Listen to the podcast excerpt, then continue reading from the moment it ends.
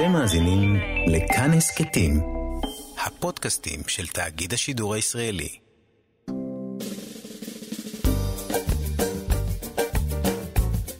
שישים החדש, עם אולגה רז ואבי שמאי. לחיות בגיל השלישי.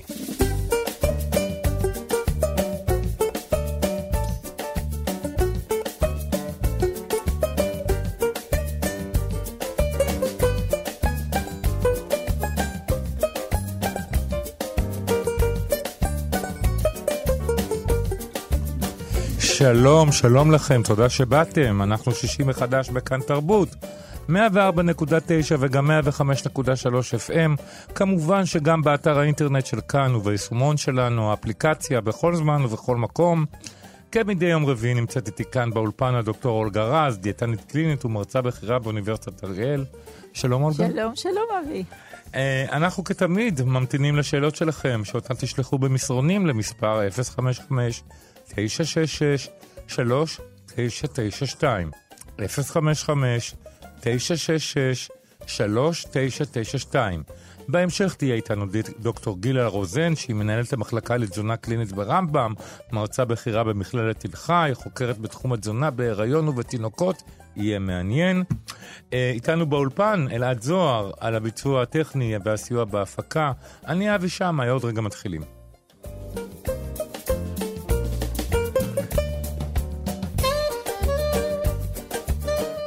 טוב, אז אה, אולגה, שבוע עבר, אה, כאילו ש... שעברה דקה בעיניי. נכון, נכון לגמרי. עם הזמן, זה, עם הגיל, זה כבר עובר יותר מהר. את חושבת שזה העניין? ככה אני מרגישה. גם אני חושב ככה. ביום שני זה כבר סוף שבוע. כן, יום רביעי, יום חמישי זה כבר זהו, ושישי שבת. אז ביום ראשון מחכים ליום חמישי. מה חדש במחקרים השבוע? האמת היא שיש המון מחקרים. אני בחרתי מחקר בקשר ל... ירקות מצליבים, ברוקולי ו... וכרוב ניצנים, וכל המשפחה הזאת גם כרוב רגיל. ואנחנו יודעים שאלה שהם שייכים למשפחת המצלבים, כל סוגי הכרובים, mm-hmm. יש בהם הרבה מאוד חומרים מדהימים, כמו לוטאין וזקסנטין, שנותנים, ש... קושרים אותם לבריאות העין, למחלק, למחלה די נוראית הזאת בגיל המבוגר, מקולר uh, ג'נריישן, זה uh, כאילו חורים כאלה קטנים בתוך ה... uh, בפנים, וזה די גורם לעיוורון. הטיפול בו ישנו, אבל קשה מאוד, במיוח... זה, זה אחת מהסיבות לעיוורון באנשים מאוד מבוגרים. ו, וחוץ מזה, יש שם גם חומרים אנטי-סרטניים. נכון שנבדקו ביותר בתאים ובחיות. לא בבני אדם פחות עדיין. פחות בבני אדם, כי לא כך... אבל את יודעת, במחקרים אטימולוגיים שלוקחים, נגיד, מה אכלו ומה יצא במשך mm-hmm. שנים, אז uh, בהחלט יש שם, יודעים אפילו איך קוראים לו. אז את אומרת שירקות המצליבים הם ירקות שבריא לאכול אותם. ירקות שבא לאכול, כמו כל ירקות אחרות, זה לא... בסדר, אבל להם יש גם כן, תכונות האלו שאנחנו יודעים שהם ממוקדים באיזה בעניין העיניים. עכשיו, המחקר הספציפי הזה, שזה באמת אה, היה מעניין אותי, כי זו פעם ראשונה שזה, מדברים על זה בשבילי. British Journal of Nutrition, באוגוסט עשו מחקר על 684 נשים מבוגרות באוסטרליה, ו... המטרה שלהם, הרי אנחנו, ידוע שאנשים שאוכלים מצליבים, יש להם פחות מחלות לב, התקפי mm-hmm. לב ודברים כאלה. ולא יודעים למה. Mm-hmm. אז uh, הם בדקו בעצם בריאות של כלי דם, גם, uh, גם ורידים וגם uh, uh, ארטריות, ובעצם צריכים להבין שכלי דם זה... Mm-hmm. זה איבר מאוד אה, מאוד מאוד ארוך בגוף שלנו. כן. ואי אפשר, הבריאות שלו הכי חשובה לנו, הכי חשובה לנו, בגלל שברגע שכלי דם מתחילים אה, להיות אה, לא בריאים, mm-hmm. אז אה, מתחילים כל מיני מחלות לב. הפלאקים, מה שאנחנו אומרים, זה שבעצם חוסם במידה זאת או אחרת את כלי דם וגורם למחלות mm-hmm. לב ואירועים מוחיים. Mm-hmm. ואז מה שהם ראו, שאצל הנשים, הנש, הנשים האלה שהם בדקו, ה, ה, לא היה, היה פחות, הפלאק הוא, הוא בעצם אה, עשוי גם משומנים בכולסטרול וגם מסידן. סידן. עכשיו, שקיעת סידן לא קשורה למה שאנחנו אוכלים, אני כבר אומרת. אוקיי. Okay. אין שום קשר למה שאתם אוכלים ושקיעת סידן. שקיעת סידן אה, היא בכלל תהליך מטאבולי, לא קשור לאוכל, אוקיי? Mm-hmm. אז לא, עכשיו לא נתחיל להגיד אני לא אוכל סידן ולא אוכל מוצאי סידן, זה לא נכון. תזכרו, זה לא קשור לתהליך אכילה של אה, מוצרים ש, שמכילים סידן. והם ראו שהשקיעה של סידן הייתה מועטה, קטנה יותר, בנשים שאכלו אפילו כמויות של חצי קורס של, אה, של אה, כרובית או כרוב, סליחה, כרוב או ברוקולי ביום. זאת אומרת, היה שיפור משמעותי מבחינת סידה, שקיעת סידן אצל האנשים האלה. אני בכלל חושב שלכרוב, כרובית, ברוקולי, אה, כל הירקות המצ... המצליבים האלה, יש קצת פחות, יחסי ציבור קצת פחות, אה, קצת פחות מדי יחסי ציבור, מפני שהם גם מאוד טעימים וגם מאוד בריאים. אז זאת הבעיה, שהטעימים, זה, זה, יש המון אנשים שלא אוהבים את זה. ילדים לא אוהבים את זה, רוב הילדים. כשאתה רואה שילד אוכל ברוקולי, תמיד זה בקונוטציה שאיכס, למה אתם מחריקים אותי? נכון, זה לא נכון לעשות את זה, אז צריכים ממש מילדות אה, לאכול את הדברים האלה בבית. שזה יהיה הדברים שהם רגילים נכון, לאכול. נכון, להרגיל. אנחנו על... בהמשך נדבר עם דוקטור גילה רוזן על נכון, 100 הימים נכון. הראשונים של תזונת התינוק. אז זה היה מעניין, ואני חושבת שצריכים לקחת את זה בחשבון, כי mm-hmm. זה בהחלט uh, מחקר מעניין. יש לנו עוד זמן לעוד מחקר? כן, בוודאי. Okay. אוקיי. Uh, אתה, אתה זוכר שבפעם שעברה דיברנו גם עם שירה, פרופסור שירה uh, זילבר שגיא, על כבד שומני. נכון. בדיוק היה מחקר על פרוקטוזה. Mm-hmm. למה היא עושה בעצם יותר כבד שומני מאשר mm-hmm. כל סוכר אחר? Uh, אני לא אכנס כי זה די מסובך, אבל מה שאנחנו צריכים לדעת שהמעי שלנו, uh, הדופן שלו בנוי מתאים שמונעים העברה של חיידקים וטוקסינים מהמעי לדם. אוקיי. Okay. אוקיי? Okay? עכשיו, מה שהם טוענים פה, ושוב, זה מחקר על עכברים, אני, אני מדגישה את זה כי... אבל סביר להניח שזה כנראה דומה. Uh, העודף פרוקטוזה, שבעיקר נמצא במשקאות עם, עם uh, ממותקים, ובעצם כמעט כל דבר שאנחנו קונים כבר עשוי, מוכן, וצריכים uh, רק לחמם אותו וזה, במיוחד אם זה טעם מתוק, יש שם פרוקטוזה. אוכל מעובד מאוד, מה שאנחנו קוראים. תראי, מבחינתי גם, אה, גם אה, החטיפים זה אוכל מעובד מאוד. בוודאי. וגם אה, דגני בוקר לסוגיהם זה אוכל מעובד מאוד. נכון. אבל לכולם יש פרוקטוזה. אז... אז מה שהם טוענים, שבמטאבוליזם של פרוקטוזה, שהוא שונה ממטאבוליזם של גלוקוזה, mm-hmm. שמשתתף שם אנזים, אנזים אחר, כשיש עודף של של פרוקטוזה ועודף של האנזים הזה, זה גורם לדליפה של uh, חומרים הטוקסיים מהמעי לדם. Mm-hmm. איפה מגיע כל מה שיוצא מהמעי? לכבד. כן. אז כבד, צריך לאבד את זה. דרך אגב, זה. גם חשוב לגבי ארוחות גדולות. אז שמת לב שאני כל הזמן אומרת, אל תאכלו ארוחות גדולות. אז תתארו לכם כמה עבודה אתם נותנים לכבד, שאתם אוכלים ארוחה משמונה מנות גדולות. אולי מה, מהבחינה הזאת, אה, ניתוחים בריאטריים הם באמת פתרון, מפני שאחרי ניתוח בריאטרי, הארוחות שאתה מסוגל לאכול, הכמויות הן כמויות קטנות. בהתחלה. תלוי. תלוי בבן אדם. האם הוא... תלוי למה הוא מתרגל. נכון, אבל uh, תלוי למה הוא מתרגל בדיוק. Uh, כמו שדיברנו פעם, אם הוא השמין בגלל שהוא אכל ממתקים ושוקולדים וכולי וכולי, אז הניתוח בריאטרי כנראה לא, לא, לא יעזור לו. עכשיו, גם בניתוח בריאטרי, עם הזמן יכולים לאכול יותר. Mm-hmm. ותלוי מה אתה בוחר לאכול. שוב, אם אתה שותה משקאות... כאלה, ואוכל שוקולדים וזה. תראי, אז... אני מכיר אה, חברה מאוד טובה שלי שעשתה כן. אה, ניתוח כזה. כן. היא הורידה בהתחלה מאוד מאוד יפה, נכון. 25 קילוגרם, היא העלתה אותם בחזרה עם ריבית, אוקיי. בלי שום בעיה. היא אכלה רק עוגות, רק את הקינוחים, רק עוגות, נכון. גלידות, משקאות מתוקים, ואני גם, כן, ואני גם יודעת מה התירוץ. היא אומרת לי, תראי, לא עובר לי שום דבר. נכון, לא, אני לא מצליחה, רק זה, רק זה אני יכולה לאכול. אוקיי, אז זהו. אז, אה, אז, אז שתדעו שבאמת, אה, אם לא, לא אוכלים יותר מדי אוכל שמכיל פרוקטוז, הסירופ, אה, אה, סירופ תירס Mm-hmm. בצורה מיוחדת, אז אפשר גם לאכול פירות, זה לא נורא, אבל כשאוכלים הכל ביחד, אז צריכים פשוט להגביל את הכל. ואני רוצה רק לציין שכשאני רואה, נגיד, ראיתי, עכשיו אני לא הולכת ל- לאכול בחוץ, נגיד מישהו מזמין אה, אה, המבורגר, כן. ושם לי שם, בלי, בלי בכלל חשבון, אה, רטבים למיניהם, כולל קטשופ וזה, אתם יודעים כמה פרוקטוזה יש שם? זה משהו נורא. אז אה, לפחות אל תעשו את זה. אכלתם את ההמבורגר שלכם, תגידו תודה ותלכו הביתה, לא צריכים להוסיף, כי גם ככה יש שם רטבים. אז אה, לחשוב מה שאנחנו מכניסים לפה, זה, זה, זה בעצם ה, ה, מה שאני רוצה במחקר הזה. מחקר גם יצא עכשיו אה, ל- להגיד. אוקיי. יש לנו עוד אחד? יש מלא, אבל uh, יש משהו מאוד uh, מעניין, שאני חושבת.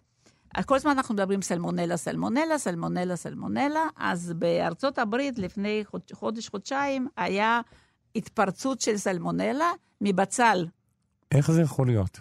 כנראה, יודעת. לא זה יודעת. בצל שקטפו אותו בשדה והעבירו אותו לזה? כן. ואיך הוא חוטף סלמונלה? לא יודעת. אני יודע שבעבר בארצות הברית היה היה. מחסה. עכשיו זה מבצל. אבל חסה בארצות הברית נמכרת שטופה, רחוצה וחתוכה. לא, ו- ו- ולכן זה לא היה להיות- נורא, זה היו 640 אנשים, לא, אף אחד לא מת, אבל הנה, אפשר לקבל סלמונלה ממקומות בכלל, לא, לא, לא, לא, לא, שלא חשבתם עליהם. אני מבין. אז אנחנו נעשה פה הפסקה קצרה, אוקיי. נשים שיר, ותכף נדבר עם דוקטור גילה רוזן. יופי.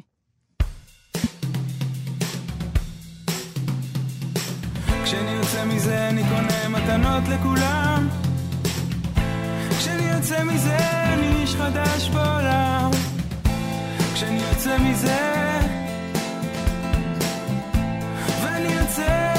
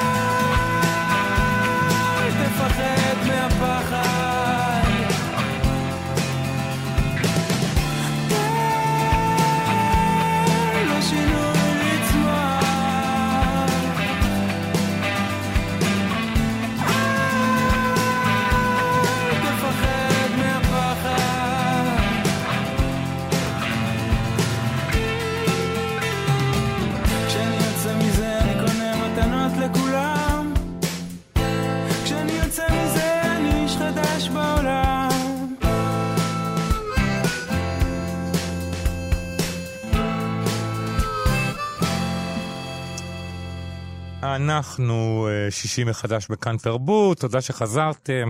כשאנחנו נצא מזה, מהקורונה, אני נותן חיבוקים לכולם.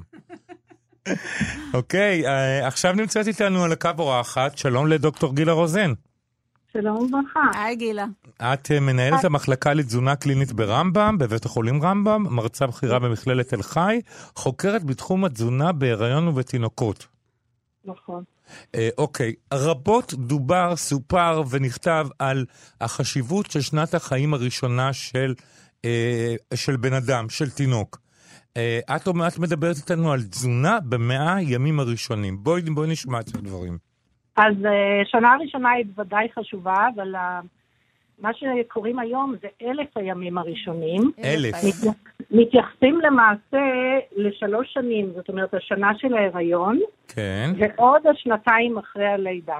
עכשיו, אהה. למה בכלל נוצר כל הדבר הזה?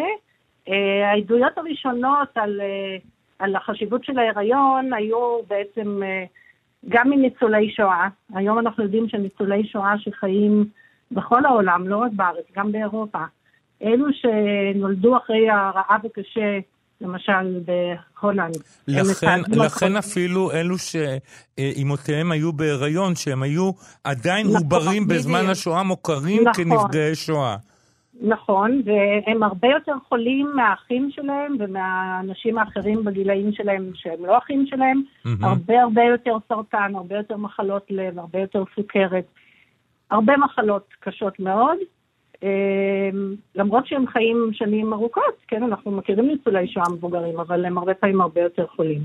אה, צריך לזכור שהם גם אלו ששרדו, אז הם אנשים חזקים בסך הכל. אה, ומאוחר יותר היה איזה חוקר שנקרא ברקר, שהוא היה רופא ילדים שנסע לאזורים אה, קשים בעולם, כן. והוא ראה, ש... הוא חשב בהתחלה שזה אמונות שפלות של אנשים שם, שהן היו נורא עצובות אם הן היו יולדות את הילדים בחודשים מסוימים ולא אחרים, והם אמרו שהסיכוי של הילדים שלהם יותר גבוה למות, ואז הוא גילה שהן צודקות. והתברר שפשוט אחרי חודשים של רעב, הילדים נולדים קצת יותר קטנים, ואותם ילדים הרבה יותר חולים, גם בשנה הראשונה לחיים וגם בכלל. וכשרצו למצוא לזה חיזוק, עשו את ה... יש הרי מחקר החיות הגדול בארצות הברית, שעוקבים שנים ארוכות אחרי החיות, אז אמרו בואו נחזור אליהם ונראה מה משקלי הלידה, כעוד גורם להבדלים בתחלואה ביניהם. מהמם. והתברר שגם שם זה חוזר על עצמו. זאת אומרת, שלהיוולד אחרי הריון שהמצב התזונתי לא היה טוב, יכולות להיות לזה השלכות גם בגיל 70 ו-80 ו-90 לכל החיים. גילה, עכשיו, אבל כן. אצלנו המצב הזה הוא לא, לא כל כך מתקיים. בדרך כלל אוכלים לא פחות מדי, אלא יותר מדי. האם גם לזה יש השלכות? שאלה נהדרת וענקית. לפני שאני אגיד על יותר מדי, אז uh, המצב הזה כן קיים, זה אבסורד. אנחנו סיימנו עכשיו מחקר גדול עם נשים אחרי ניתוח, uh, מה שקוראים בריאטריות. טוב, מהמם. שם זה כן. קיצור קיבה, מה שאנחנו מהמם. קוראים קיצור קיבה. ומאוד קשה להם לקבל את כל התזונה שהן נכון. צריכות. ואנחנו ראינו הבדלים עצומים בין נשים שלא מטופלות בכלל, לנשים שאנחנו טיפלנו בהן בתקופת המחקר, לנשים שללא ניתוח בכלל. זאת אומרת, גם היום זה מצב שמדמה רעב בעצם. עכשיו, הילדים האלו צפויים גם להיות שמנים יותר באופן אבסורדי, אז זה שמנים. יותר? כן. כן, הם ישמינו יותר בקלות, כי התינוק הזה, יש מה שנקרא אפיגנטיקה, זה הסביבה והגנטיקה. אוקיי. ברגע שילד או העובר כאילו חווה תקופה של רעב ב- ב- בתוך ההיריון, אז הוא מתוכנת להיות מסוגל יותר בקלות להשיג מזון. זאת אומרת, מהמם. אותה כמות מזון יכולה לגרום לו הרבה יותר בקלות להשמין, ולכן גם יש כל כך הרבה יותר סוכרת ומחלות לב והכול. עכשיו, גם יש עניין אופנתי. יש היום התערבות מטורפת בעלייה במשקל של נשים בהיריון. יש ציפייה מהם לצאת מבית חולים עם סקיני ג'ינס וכל מיני שטויות. אהה. נשים ממש מתאמצות לפעמים. אני רופאים, פוגשת- אני, אני יודע אבל שרופאים מאוד כועסים שנשים מעלות כן. בהם יותר מדי במשקל בהיריון. אז, אז יש גם וגם, כן? יותר מדי במשקל, תמיד יש חשש לסוכרת, ויש מחלות אחרות שיכולות להיגרם מעלייה מיותרת במשקל. מהמם. אז תמיד הקו של האמצע של השפיות הוא הכי טוב. לא מעט מדי לכי יותר תמצאי. שפיות, אבל זה- זאת אה, בעיה. תראי, יש עוד כמה נשים שגם בהיריון הן שפויות, זה בסדר, לא נגיד את אני זה. מדבר באופן כללי. אני יודעת את זה. תשמעו, זה בכל תחום, זה באמת... אה, כן. עכשיו אנחנו מבינים, אנחנו הבנו את העניין שבהיריון, זאת אומרת שאישה צריכה להקפיד על תזונה אה, שוב, לא אה, להפריז, אבל צריכה להקפיד על תזונה מאוזנת, תקינה. ושלווה, כן. וש- זה לא, כן, לא רק המשקל, אלא כל הרכיבים, זה עד לוויטמינים ומינרלים, ואנחנו יודעים היום לפרטי פרטים. מהמם. האחרון שעלה, יש על היוד. אנשים יכולים למצוא מידע טוב מאוד, אגב, באתר של משרד הבריאות, הם מפרסמים שם כל מיני הנחיות מצוינות. אוקיי. אבל אחרי הלידה, תשמעו, גם אחרי הלידה, האנשים הם יוצאי דופן, הרי אין לנו כוח פיזי ואין לנו ציפורניים, אין לנו שיניים, אנחנו, היתרון האבולוציוני שלנו הוא המוח. אה, ועד כדי כך, אה, הרי תעלת הלידה היא מאוד צרה. ולכן התינוק, כשהוא נולד, הוא חצי עובר. אנחנו יודעים שלוקח לו כמעט שנה שלמה עד שהוא הולך ומתחיל לפטפט ולעשות דברים, בזמן שלמשל עגל, אם הוא נולד, הוא באותו היום כבר עומד ויונק, כן? נכון. אמ, עכשיו, האבולוציה. לכן, מכיוון שלא יכול להיוולד עם המוח בגודל שהיה צריך, כי אז הוא לא היה יכול להיוולד בכלל, אז אתם יודעים, יש את המרפסים, הפונטנלות האלו בראש שפתוחות, וכל הזמן בטיפות חלב עושים מעקב אחרי כיף ראש. סגירה, כן. כן, ו... והצמיחה הצמיחה כל השנה הראשונה, גם השנייה, היא מאוד מאוד חשובה. וכל השנים ידעתי את זה, אבל באופן מפתיע יצא איזה פרסום של מקום שנקרא מרכז טאוב למדיניות חברתית, וממש נדהמתי לראות, הם לקחו נתונים של תינוקות משנת אה, לידה 1995, מהמם. שחוו עוני בגילאים שונים, וזה מדהים. אם הם חוו עוני נניח בגיל שלוש עד חמש, או כל מיני גילאים, זה עשה דברים רעים, אבל זה לא השפיע מבחינה של הקוגניציה. אבל אם הם חוו עוני בגילאים אפס עד שתיים, הם ראו שהם ילדים שהצליחו פחות עם בגרויות, הצליחו פחות למצוא, עבודה, כאילו, פשוט זה, זה מראש, אה, זה שלושה חוקרים היו שם, וקנין, שביט וששון, נמצאים מדהימים, הם לא קישרו את זה בהכרח למה שאנחנו מדברים עכשיו, אבל אמרתי, צריך ליצור איתם קשר, זה פשוט מדהים, באמת.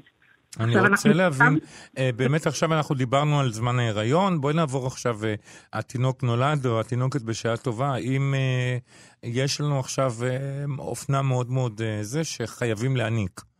האם אוקיי. באמת חלב- אם הוא הדבר היחיד שיגרום לילד שלנו להיות בריא? זה טוב. נושא מאוד גדול ו- אני יודע, ונפרד, אבל אנחנו נדבר על נשאל זה על זה עכשיו מתישהו. בקצרה, בקצרה. זה, זה נושא שלם שצריך לדבר עליו בנפרד, אבל בואו נאמר שחלב אם באמת הוא הדבר המושלם ביותר שאנחנו מכירים, אבל יש לנו מצבים נדירים שהוא לא מושלם, וצריך לדבר על זה כדי לא להעמיס יותר מדי לדעתי, אבל אנחנו יודעים אוקיי. לפחות על בעיות גנטיות של אה, דברים. אני כן יכולה להגיד אה, שבניגוד למה שאנחנו חושבים, למשל, המוח הרי מישהו אכל, אני לא, אבל זה נראה כמו ערימה של שומן. המוח עשוי אה, מאחוזים גבוהים מאוד של שומן.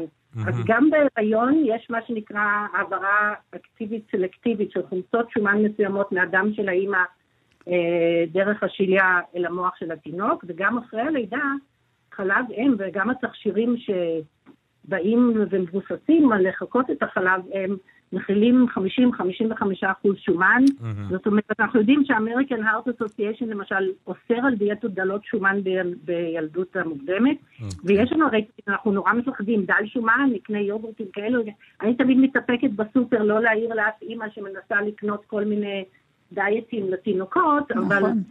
שומן זה בריא אה. יש כאלה שגם שדואגים כן, או שהתינוקות לא אפס ישמינו? אחוז, כן, זה לא יאומן. כן. קונים לילדים קטנים שלהם חושב, שומן, אני, זה לא אני, נורמלי. את הדוקטור, אבל אני חושב שאני הייתי מאוד מאוד מקפיד על דבר אחד.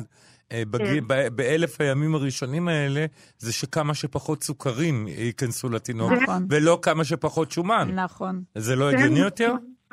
בכל גיל אני מסכימה עם זה, למעט נניח ילדים מאוד בתת משקל, שאז אנחנו ממש יאכלו מה שהם רוצים פחות או יותר, אבל הסוכר, אנחנו מכניסים אותו מוקדם מאוד, הוא גוזל המון מהאנרגיה בלי לתת שום דבר, זאת אומרת, אין שם ויטמינים, אין הסוכר כסוכר, אם לפחות אוכלים פירות או דברים אחרים שגם יכילו יש עוד להם אה, דברים נוספים, ויטמינים, מינרלים. ובכלל, פיתוח של הרגלי אכילה נכונים בשנה הראשונה זה או. תחום מדהים, אנחנו עשינו על זה מחקרים, זה פשוט כיף לא נורמלי, ולצערי זה לא קיים עדיין בשוטף, כמו שהייתי רוצה שיהיה. Mhm. כן יכולה...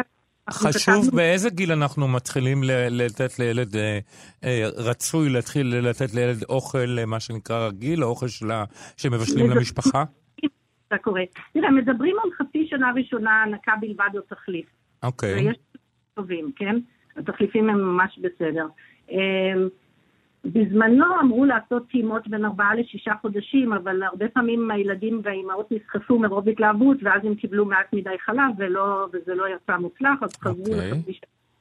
כן אפשר פה ושם לתת טיפה טעימות על האצבע בדברים קטנים. מחצי שנה כן רוצים שהם יתחילו עם uh, תוספות אחרות, מהמון סיבות. אפילו מהסיבה המאוד פשוטה של לאכול עם כפית למשל, ולשים את הכפית על הלשון, ולגלגל אחורה את האוכל עם הלשון, זה עוזר להתפתחות היכולת של הדיבור. אה, תינוקות שאוכלים אך ורק או יונקים או שותים עם בקבוקים עד מאוד מאוד מאוחר, אז קלינאיות תקשורת רואות אחר כך שיש בעיות קשות אה, ביכולת של הגיה של מילים, אז זה בעיה. אה, וגם אנחנו אוהבים שיהיה חשיפה לכל מיני דברים, זה לפתח את החיידקים במעי, את האוכלוסייה הבריאה של החיידקים. זה עושה הרבה מאוד דברים, אה, אה, מקורות של ברזל שהם כל כך... אז אולי מגיל חצי שנה זה הזמן להתחיל להרגיל את הילדים, כמו שדיברנו קודם, על ירקות שהם אחר כך לא אוהבים, על טעמים שהם לא מכירים, אז אולי באמת כדאי להתחיל בשלב הזה, להתחיל להרגיל אותם למזון אה, בריא. גם טעמים זה מדהים, חלב אם יש לו טעמים, משתנים לפי מה שהאימא אוכלת. הבנתי שהוא מתוק. הוא אה, לפעמים מתוק, אבל גם הטעמים שלו משתנים, והוא נותן לילדים יותר חשיפה לטעמים מאשר אה, תחליף חלב. אבל אה, אין ספק שחשיפה שלהם ופיתוח שלהם, של הגיוון וה, והיכולת לאכול, היא מאוד מאוד חשובה. ושוב, אה, וואו, אם זה היה עכשיו, אה, אם היינו רואים, הייתי מראה לכם תמונות מה עשינו. הילדים אצלנו במחקרים אכלו הכל בגיל שנה, יש לנו סרטים, מהמם. וזה פשוט מדהים אם, אתה חוש... אם חושפים אותם נכון, זה לא רק למה חושפים, זה איך חושפים. אוקיי. זאת אומרת, יש כל ההתנהגות, יש הרבה פעמים התנהגויות לא כל כך נכונות. אה, אז אה, לאפשר להם למשל להוביל את התהליך של ההכלה, לגעת באוכל, לשחק עם האוכל. הרבה פעמים זה מפריע לאנשים שיש לכלוך, אבל זה דברים נורא חשובים. וגם לאכול איתם. הרבה פעמים אנחנו מאכילים אותם, ורק- נכון, לאכול עם הילד זה נורא חשוב. לו לאכול, זאת אומרת שאם אנחנו מאכילים הוא כבר בגיל שאנחנו אה, נותנים לו אוכל בכפית, אנחנו יכולים להושיב אותו בכיסא הגבוה הזה לידינו בשולחן, נכון, בשולחן עם, נכון. עם כל המשפחה, נכון. או אפילו הזוג, ואוכלים, או אפילו האמא לבד, והוא אוכל ואנחנו אוכלים, וזה זה עוזר?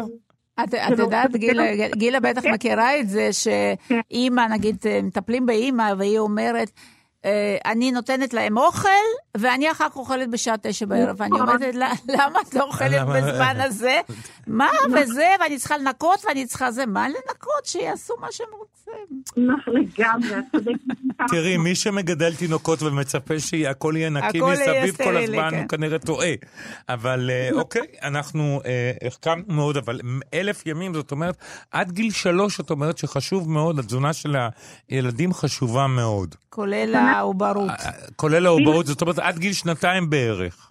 כן, אני רוצה להגיד שהכנו איזה מסמך, היו כמה שותפים מאוד חשובים שהכינו מסמך, והוא יושב איפשהו, ומתישהו אני מקווה שיהיה תקציב גם לאנשים, כי יש המון ילדים מתחת לקו העוני בארץ, ואנחנו מגדלים דור שלהם, אנחנו מפספסים, פספסנו כבר שנתיים, ואנחנו מפספסים הלאה, והיה צריך להיות איזו מדיניות של מה עושים עם הילדים האלו. זאת אומרת הש- שביטחון תזונתי אה, ו- ותזונה ראויה, היא- זה- זה- זה גורם, ל- זה זה פשוט תנאי הכרחי להתפתחות ש- תקינה. של בני אדם. נכון. כדי שיהיה אזרחים מועילים ועם אפשרויות שוות, וכל היכולת לממש את הפוטנציאל שלהם, סופר חשוב, ממש. דוקטור גילה רוזן, אני רוצה בשלב הזה מאוד מאוד להודות לך, אבל כן. אה, אנחנו, אנחנו קבענו שאנחנו נמשיך לדבר, מפני שהעניין של הנקה מאוד מעניין אותנו, ויש עוד כמה עניינים שאנחנו נמשיך לדבר איתך, ב- ובטח כל הסבתות והסבים שמאזינים לנו ישמחו לשמוע גם הם. אז וגם אמהות. אה, גם אימהות, גם אמהות. נכון. אז אה, דוקטור גילה רוזן, מנהלת המחלקה לתזונה קלינית ברמב"ם, מרצה בכירה במכללת תל חי, חוקרת בתחום התזונה בהיריון ות- ובתינוקות. אני מאוד מאוד מודה לך על השיחה הזאת. תודה רבה, גילה. תודה. יום, יום טוב. תודה.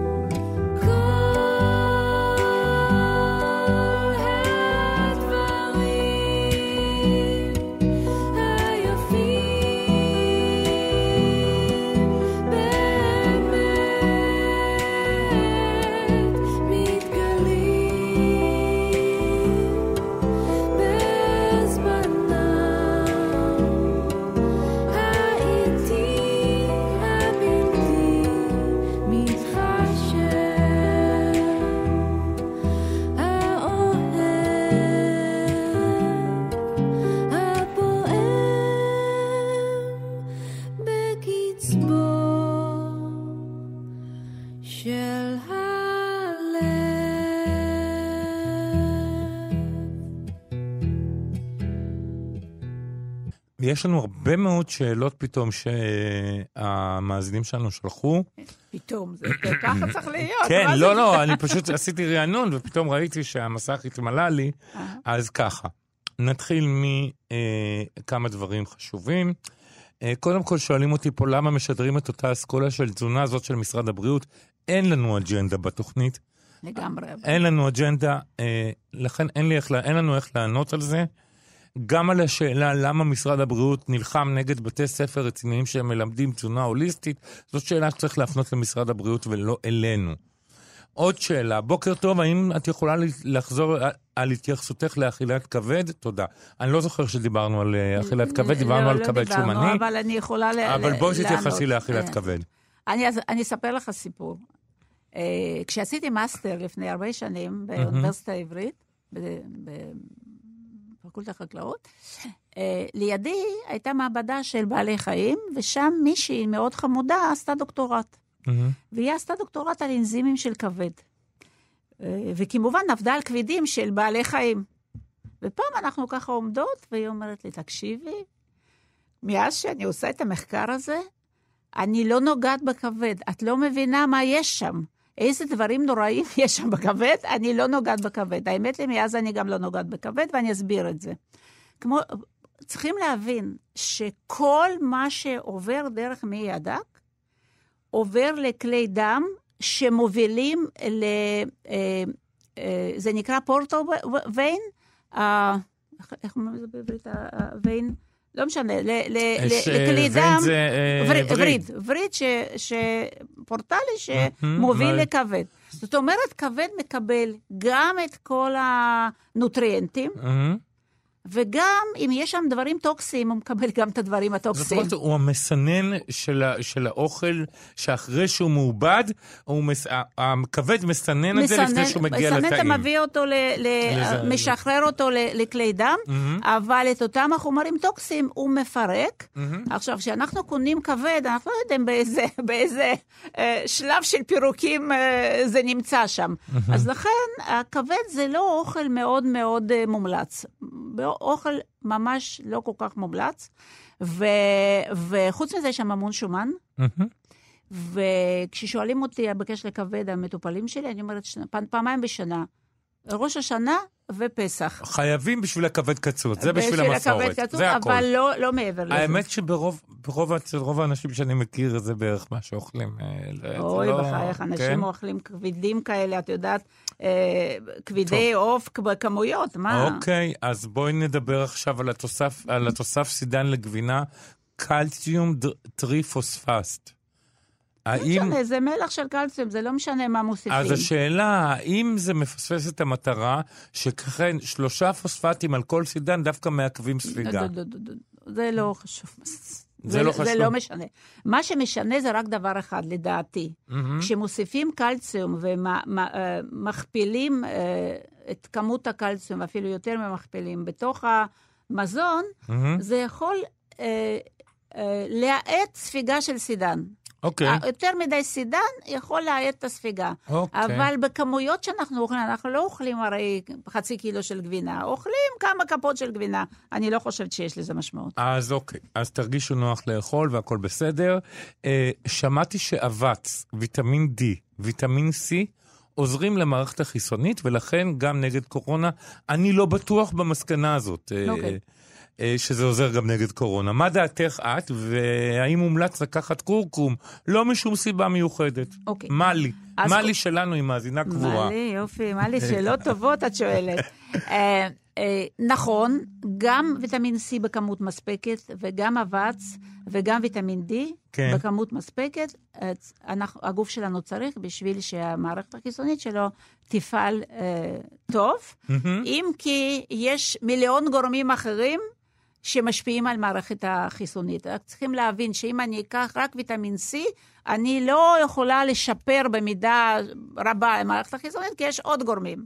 אבל מה שכן חשוב, שלפחות את שלושת הדברים האלה יהיו, יהיו בכמות נורמלית. עכשיו, ויטמין D אפשר לבדוק בבדיקה.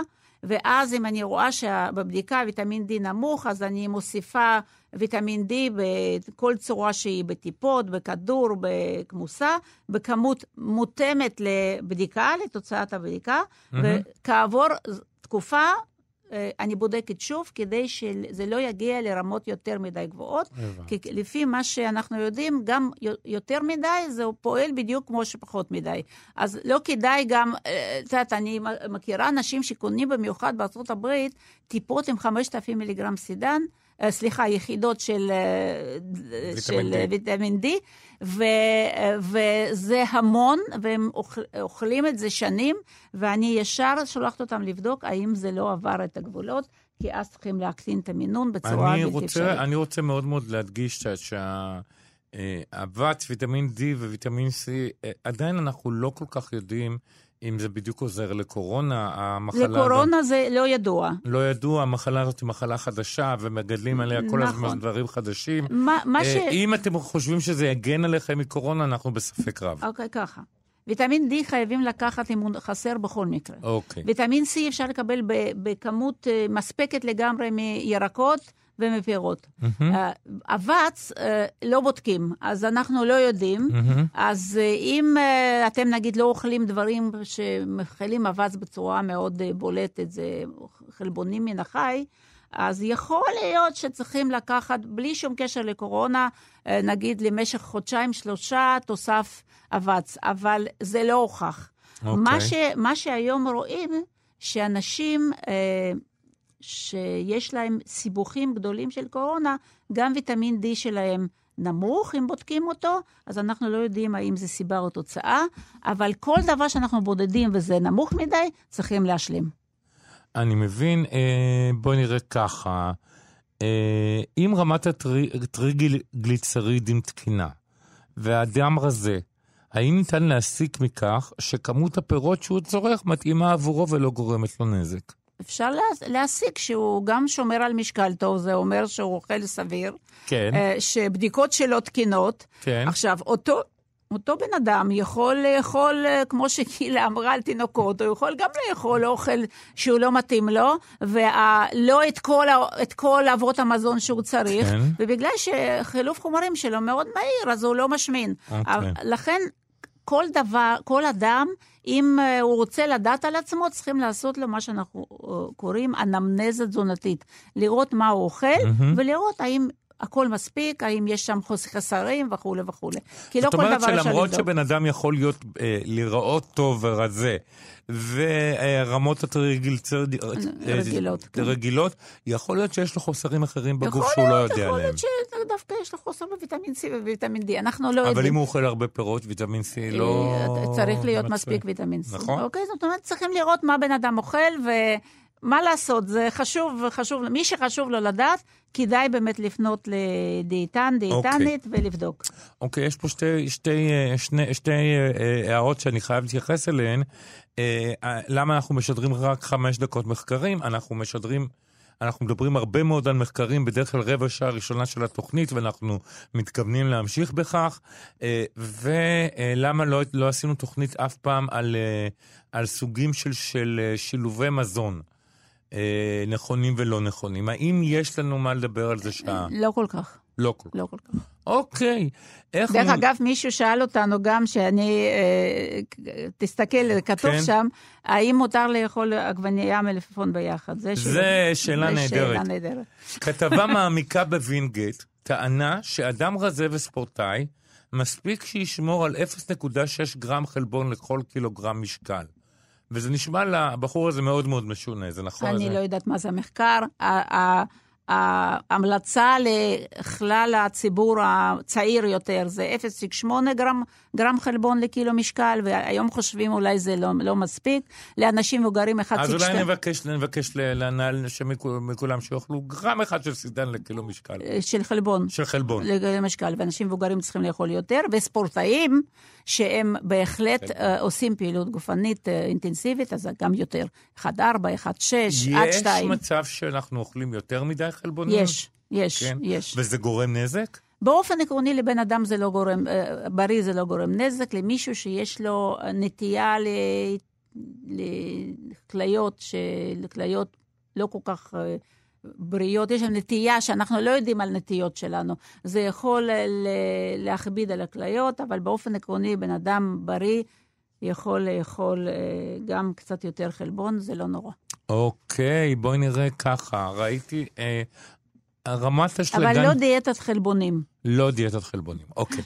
אשלגן גבוה כנראה בגלל אכילת ירקות מרובה גורמת לנזק? יש אה, גבול עליון לרמת האשלגן קודם שצריך? כל יש, אבל אה, בדרך כלל אשלגן גבוה, אם אין שום הקלת רקע, זה דבר מאוד מאוד נדיר. אפשר Mhm. לאכול, אדם בריא יכול לאכול כמה שהוא רוצה ירקות, והגוף שומר על רמות האשלגן מאוד מאוד. Mhm. יכול להיות, אה, אם אין שם בעיה כליות למשל, שהיא בדרך כלל גורמת לעלייה באשלגן, אה, זה יכול להיות בגלל שבן אדם לא שתה מספיק. אה, ואתה יודע, אנשים שעושים נגיד בדיקות דם, אומרים להם להיות בצום, אבל לא אומרים להם לשתות מים. ואז אה. לא שותים מים, הם יכולים להיות בסוג של קצת אני התייבשות. חשבתי תמיד שאסור, עד שאמרו לי שמותר. נכון, מי ש... אמרו מי לי ש- צום, חשבתי צום, כמו יום כיפור, לא אוכלים, לא שותים. לא, שותים מים, שותים מים רגילים, כדי לא להגיע להתייבשות, לצמצום של, של נפח הדם, ואז הבנתי. יכולים להיות בדיקות קצת... גם לא- הבדיקות יכולות לצאת לא- לא אמינות. לא כל כך מאמינות, אז מה שצריכים לעשות, לעשות נגיד בעוד חודש בדיקה חוזרת, לשתות מספיק נוזלים, גם בכ- כל הזמן וגם ביום, ערב ובוקר של הבדיקה, לבדוק אם הכל תקין בגוף, הקלציום יהיה תקין. יש פה שאלה מעניינת. מהי צורה, הצורה הנכונה לרכישת ירקות ופירות לפי משרד הבריאות וגם ה-FDA האמריקאי? אה, צריך לשטוף במים בלבד, ואפילו טורחים להדגיש לא לרחוץ עם סבון כלים, שזה לדעת מה שואל, אה, מה שהרוב עושים, אני לא עושה את זה. אה, כי המרקם הירק סופג טוב מדי את סבון הכלים. מה דעתך? אולי כדאי להשתמש בכלל בחומץ או אבקת סודה לשתייה? אוקיי. אה, אני לא יודעת מה אומר על זה משרד הבריאות ו-FDA. אוקיי. כי כמו שמישהו אמר שאנחנו הולכים לפי משרד הבריאות, אנחנו הולכים לפי מה שקורה במדע וברפואה. אה, לכן אין לי מושג מה הם ממליצים. אני אישית רוחצת את זה עם מים בלבד, לפעמים עם מים... אה, חמים כדי להתחמם בעצמי, אוקיי. וכי אני אוהבת ירקות קצת יותר... אה, לא- לא קרים לא מהמקרר. קרים מדי מהמקרר. אה, זה מה שאני מבינה ועושה. יכול להיות שיש המלצות אחרות, אני מוכנה לבדוק. אבל מים, וס... מים זה, זה אמור להספיק, לא? מה, מה כבר יכול להיות? יש כאלה שאומרים שהחומרים כימיים חודרים לתוך הזהו, אז זה לא מים ולא סבון ולא שום דבר לא יעזור. אוקיי. אם זה נכון. אם זה לא נכון, אז לרחוץ את זה במים או מים חמים ונגמור את הסיפור. אבל אולגה. אני מוכנה להסתכל. אוקיי. אה, שואלים אותנו פה, האם יש בדיקת דם שיכולה לאתר חוסר חלבון בגוף? אה, כן ולא. אה, יש בדיקת דם של מה, אלבומין. נהייתי שמעון פרס עכשיו? לא, חס וחלילה. למה אני אומרת כן ולא? כי באופן עקרוני יש בדיקה של פרוטאין, זה נקרא חלבון, כן. ואלבומין זה סוג של חלבון. ולפעמים בן אדם לגמרי בריא והכל בסדר, זה יכול להיות קצת נמוך. זה לא אומר שום דבר. אם בדיקות אחרות הן תקינות, אז זה לא אומר שום דבר. חבר'ה, זה מעבדה, אז יש שם גם אחוזי שגיאה וכל מיני דברים כאלה. אנשים שיש להם בעיה, במיוחד של כליות, או דברים אחרים, אה, אה, ירידה בחלבון, מישהו שנגיד עובר ניתוח, או מישהו שיש לו איזו מחלה קשה, ירידה בחלבון זה סימן גרוע, זה סימן לא טוב, זה אומר שהגוף אה, קשה לו לתפקד והגוף פשוט במצב לא טוב. אנחנו בית חולים הרבה פעמים מוסיפים חלבון אה, כדי לספק אותו. אה, זה פשוט... מה, כמו האנשור האלה והתוספי תזונה האלה אישור, לא, אבל? גם ב- אפילו אה, בהזנות? מיוחדות אוקיי. וזה. והרבה פעמים, נגיד, אם יש מישהו עם סרטן שעובר אה, אה, טיפולים וזה, אז אה, נגיד אה, אפשר להוסיף לו חלבון באבקה, לא חלבון שמוכרים בחנויות. לא אה, של הש- לא של לא הכוסות הגדולות של לא, השרירים. אלא יש תכשירי חלבון נקי אה, שאנחנו מוסיפים. זאת אומרת, זה כבר מדובר על אנש, אנשים באמת באמת חולים. אנשים בריאים, זה לא, לא כל כך משמעותי. איזה נזק, אם בכלל, יכול, יכולים לגרום כדורים של כורכום? אה, לא, לא אמורים לגרום לנזק. אה, זה חומר ש, שנחקר בכמות אדירה של מחקרים, אה, ויש מחקרים מאוד אמינים שאומרים שהוא, יש לו השפעה אנטי-דלקתית, אנטי-סרטנית, אנטי, אנ- אנטי-אוקסידטיבית, הוא, הוא תורם לירידה בחמצון מיותר של, אה, בגוף. אז לכן, באופן עקרוני, לא- אין שם אה, בעיה. לפעמים אומרים שהוא קצת מדלל את הדם, אבל אני לא חושבת שזו התכונה העיקרית שלו. אז בדרך כלל אין סיבה אה, לפחד ממנו. לקחת קורקום רק בכמוסות, מיוחד, כי הוא מוכן בצורה מיוחדת, כי קורקומין, קורקום כתבלין לא נספק כמעט בגוף, ואז הוא לא עושה השפעה זאת. הוא טעים אוקיי. אולי לחלק מהאנשים, אבל לא עושה השפעות. שאלה אח- אחרונה ובקצרה, אה, וכבר עכשיו אני אומר, כל מי שלא ענינו על השאלה שלו היום, מתכו... מוזמן לשלוח אותה שוב בשבוע הבא, אנחנו נשמח מאוד מאוד אה, להמשיך לענות על השאלות שלכם. השאלה האחרונה שנתייחס אליה היא נבט חיטה. חיובי חיטה. ושלילי. נפת חיטה זה נפת חיטה, אפשר מה לאכול. טוב בזה? אה, יש שם הרבה מאוד חומרים אנטי, אנטי-אוקסידנטים, הרבה מאוד אנטי-אוקסידנטים, זה, יש שם סוג של התפתחות של הנבט. אה, אפשר לאכול את זה, אם זה טעים. אם זה טעים. אכ- אכלת פעם? אכלת פעם? אין לי מושג, לא חושב. אני גם לא, אין לי מושג. אוקיי. אז אה, בואו, אל תדע, לא לדאוג מהבריאות, תאכלו גם טעים, זה גם חשוב, שיהיה לכם טעים. אה, זהו, אולגה, נגמר לנו הזמן. כמו. תמיד, לא השעה הזאת עפה, אנחנו לא מרגישים. תודה רבה לך, דוקטור אולגה רז. תודה, אבי. אה, מרצה בכירה באוניברסיטת אריאל, דיאטנית קלינית. תודה לדוקטור גילה רוזן, שהיא מנהלת המחלקה לתזונה קלינית ברמב"ם שהייתה איתנו. גם היא מרצה בכירה במכללת תל חי ועוד ועוד. תודה רבה לאלעד זוהר על הביצוע הטכני והסיוע בהפקה. ובעיקר תודה רבה לכם המאזינים שהייתם איתנו, השתתפתם בתוכנית. אולגה ואני נהיה פה גם בשבוע הבא. אני אבי שמאי. תודה רבה לכם ולהתראות.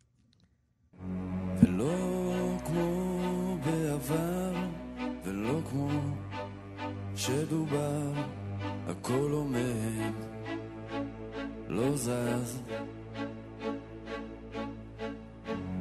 עצב, גשם, אהבה, לא משנים דבר, מה שהוא מת, מה שהוא נגמר. אהבה רחוקה ברכבת תחתית שחוצה בלונדון איזו שהיא כיכר לי כותבת קצת עכשיו מתי אתה בא? מיליוני אנשים לבד ואם ולבד אז שיהיה בתנועה שנתחמם שלא נקפא שלא נשתגע מיליוני אנשים לבד ואם ולבד אז שיהיה בתנועה שנתחמם שלא נקפא שלא נשתגע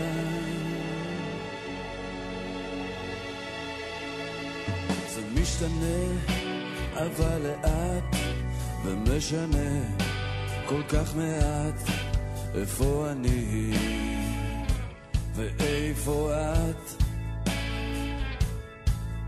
את לא כאן, את בראש, את ברכבת תחתית, ואולי את בכלל לא אמיתית, והמצאתי שקר ושאכפת לך מתי אני בא.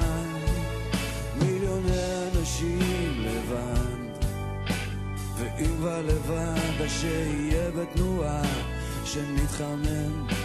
שלא נקפא, שלא נשתגע, אנשים לבד, ואם אז שיהיה בתנועה, שנתחמם, שלא נקפא, שלא נשתגע.